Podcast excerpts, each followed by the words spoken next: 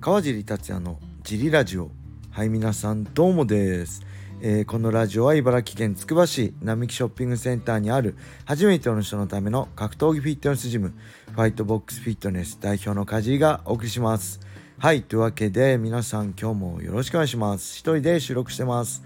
えー、昨日月曜日なんですがえー、っとね本日火曜日のこれ多分もう言っていいと思うんですけど、えー、午前中に来人のね YouTube 番組の出演の方をいただいて急遽急遽、えー、都内で収録することになってその後ジムに行くんで行く予定なんですけどね。あのー、まあ多分間に合うと思うんですけど、はい、もし間に合わない時は小林さんにもしもお願いし鍵を渡してお願いしてあるんですけど多分大丈夫だと思います。はい午前中にその雷神のライジ41をね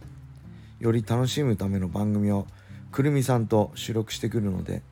えー、それに向けての資料作りだったりを月曜日はねやってます急遽日付日程がオファー前からあったんですけど日程決まったのは日曜日だったのでえー、っと月曜日もほんと朝7時に起きてねずっと昼過ぎ1時2時ぐらいまで、えー、ちょっと試合を見たりいろいろその情報をまとめたりね喋ることをまとめたりをやりつつはい。でもう体カッチコチであとはまあジムねあのー、ギリギリだと思うんで今日15時にオープンに向けて、えー、ちょっとジム行ってジムの掃除だったりねオープン準備をもう、えー、月曜日のうちにしちゃってもう開けたら鍵を開けたらすぐオープンできる準備をしておいてあとはね軽く筋トレ30分だけサクッと筋トレやってきました、えー、もう本当あのー、なんだろうスクワットやってベンチプレスやって、えー、弁当バーローイング。川尻的ビッ懸垂やんなかったですね。一応足胸背中をサクッとやって、えー、帰ってきましたね。で帰ってあベラトー292をね UNEXT のメインカードを見直して、えー、弁編がグローブを置く瞬間を目の当たりにしてちょっとうるっときましたね。やっぱかっこいいですね。ベンソン・ヘンダーソン、えー、こう体も好きですね。すごい綺麗なんですね。本当美しいって言葉すごい当てはまるファイターだと思ってて。うん佇まいも戦い方もその均整の取れた体もねすごい好きなファイターで本当お疲れ様ですって感じでした。はいそんな月曜日です。えー、それではレターも行きましょう、えー、川地さん小林さんおはようございます。ラジオネームマカロニグラタンです。いよいよ4月からライジンが始まりますがダブルメインイベントのライジンランドマーク5をペーパービューで購入しようと考えてます。そこでダブルメインの牛久 VS 朝倉斎藤 VS 平本の試合予想をお聞きしたいです。久しぶりの朝倉選手。楽しみです。どうぞよろしくお願いいたします。はいありがとうございます。えー、4月29日のね、えー、ライジンランドマークボリューム5でしたっけ、えー、代々木第一体育館ね、うんえー、楽しみなんです。これね、勝敗予想はね、もう正直ね、本当にわかんないです。本当にわかんないし、格闘家の紹介勝敗予想ほどね、当てになんないものないと思うんで、勝敗予想とは別に見どころとか僕が注目しているところなんかをまあ、おしゃべりできたらなと思います、今回は。で、まずね、斉藤選手対平本選手。これはね、斉藤選手、えー、まあ、休養明けですよね。はい。で、休養明け、例えば試合感だ、どうだって、いろいろ気になる点あると思うんですけど、これは全く、あのー、マイナス要素はないと思いますね、僕は。プラス要素しかないと思います。斉藤選手、何歳ですか ?35 歳ぐらい。でまあいきなりね雷神33ぐらいで雷神出て、えー、まあ、試合数もねたくさん強敵と朝倉選手と2回だったりねあの牛久選手だったりやってきましたけど、まあ、試合数もそうなんだけど一番はねやっぱり名前も売れてその全く同じことをやってるのに見られるだったりいろんな環境がね変わってこれは一番消耗したと思うんですよね個人的には。はい、でそういうのも含めてえー、やっぱこの30半ば30過ぎた後からの1年間の休養って僕はねプラスにすごいプラスになると思います。メンタル的なこともそうだし肉体的もそうだしこれ20代のね1年間ってすごい大事な時に1年間試合しないっていうのはすごいマイナスが大きいと思うんですけどやっぱりねシュートのチャンピオンになったりライジンでチャンピオンになったりねいろんな経験を経てある中での、あのー、この消耗した中でのね休養っていうのはねすごいプラスになってるとの僕はねコンディションはめちゃくちゃいいんじゃないかな絶好調の斉藤選手は見れるんじゃないかなと思います。で対する平本選手はまあいわゆるま空手をやりつつまあ倒されないで立,、えー、立って打撃で戦うスタイルですよね。個人的にはさすがにねそのスタイル今の時代にまあいわゆるミルコミルコみたいなね戦いスタイルはちょっと無理があるんじゃないかなと思います。なんで MMA ファイターとしての引き出しを今回平本選手見れそうなのかな。うん、やっぱ斉藤選手といえば、まず全部多分平本選手初めて経験するようなトータルファイターだと思うんですよね。トータル的にレベルが高いファイター。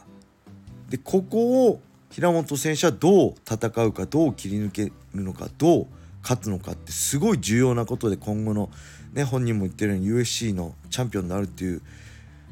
中ですごい大事なことでまず平本選手のタックルですよね。このいわゆるドライブっていうタックル入ってケージまで走っていってそのまま倒す。ケージ際で倒すタックル。これをね、まあ、完璧にディフェンスするのはね結構難しいと思うんですよ。で僕は、まあ、個人的には尻餅まではねされるんじゃないかと予想します。でされた上でそこからのディフェンスだったり対応がどうか、えー、例えばえー、テイクダウンされ尻餅をついた平本選手はそのまま背中つけて抑え込まれたり逆に逃げるとこバック捉えたりするのかその辺がね見どころなんじゃないかなと思いますね。うん、で勢いとかね、まあ、格闘技で一番大事な勢いだったり、えー、自分を信じる力があるのは平本選手そして斉藤選手がそうやって紆余いろんな経験をね苦しい経験もいい経験も経て経てですよまた皆さん。この経てが大事って前も言いましたよね。経てどこまで自分を信じて戦えるのか。この辺が見どころなんじゃないかなと思いますね。やっぱり時勢的にはね平本選手を中心にした、えー、戦いになるのかな。見てるみんなは。って思いますね。はい。楽しみです。それではもう一個いっちゃいましょうか。今度は牛久選手対朝倉選手。まあ、朝倉選手といえばまあ打撃ですよね。メイウェザー戦も経てねまた経ましたよ。経て、まあ、打撃のスキルは上がってると思うし。ただ最近の MMA のイメージでは、まあ、打撃とテイクダウンディフェンスだけっていうイメージが僕にはありますね。で対する牛久選手は、まあ、何でもできるしね。総合力で、えー、強い選手なんでいわゆるその打撃プラステイクダウンディフェンスの先までね朝倉選手を引き込めるかどうかですよね。もうほんとそこまで沼ですね牛久沼ですね牛久沼まで引き込めるかどうかこの辺が見どころです。はい、えー、打撃と打撃オンリーで仮にいけるんであれば朝倉選手は有利だし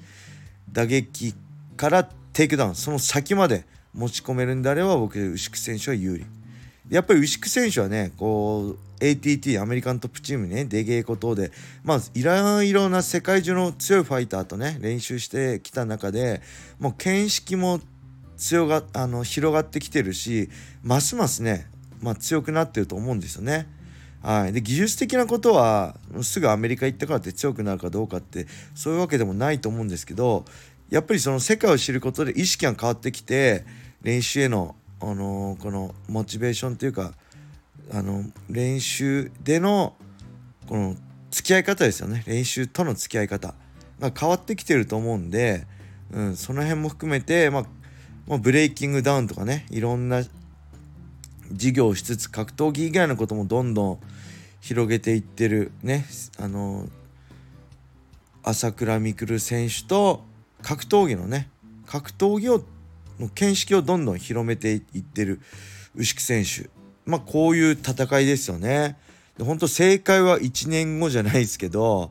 あのこう2人がねここ1年でやってきたことが結果として今回出るんじゃないかなと思ってます。はいそんな感じのねライジンランドマークボリューム5のえダブルメインの見どころ紹介ですね。はいそしてえー、今日の収録で近々ライジン41のね見どころなんかも紹介できると思うので是非、えー、まあこのフェザー級のダブルメインだったりライジン42のねバンタム級の、えー、ダブルメインだったり盛り上がってますけど忘れないでください。ライジン一発目は大阪ですよ。盛り上がりますよ。これも間違いなく。はい。そしてくるみさんとはね解説ではもうだいぶご一緒して一緒にお仕事させていただいてるんですけど解説はまああの2人で話すってよりも実況を交えてのねこのコミュニケーションなんでこうやって多分2人なん2人きりなのかな？今までの金ちゃんとかの見ると2人きりだったんで2人で話すの初めてなんでねちょっと楽しみですね。はい。くるみさんとのコミュニケーション頑張っていきたいと思います。えー、それでは今日はこれで終わりにしたいと思います。皆様良い一日を。またね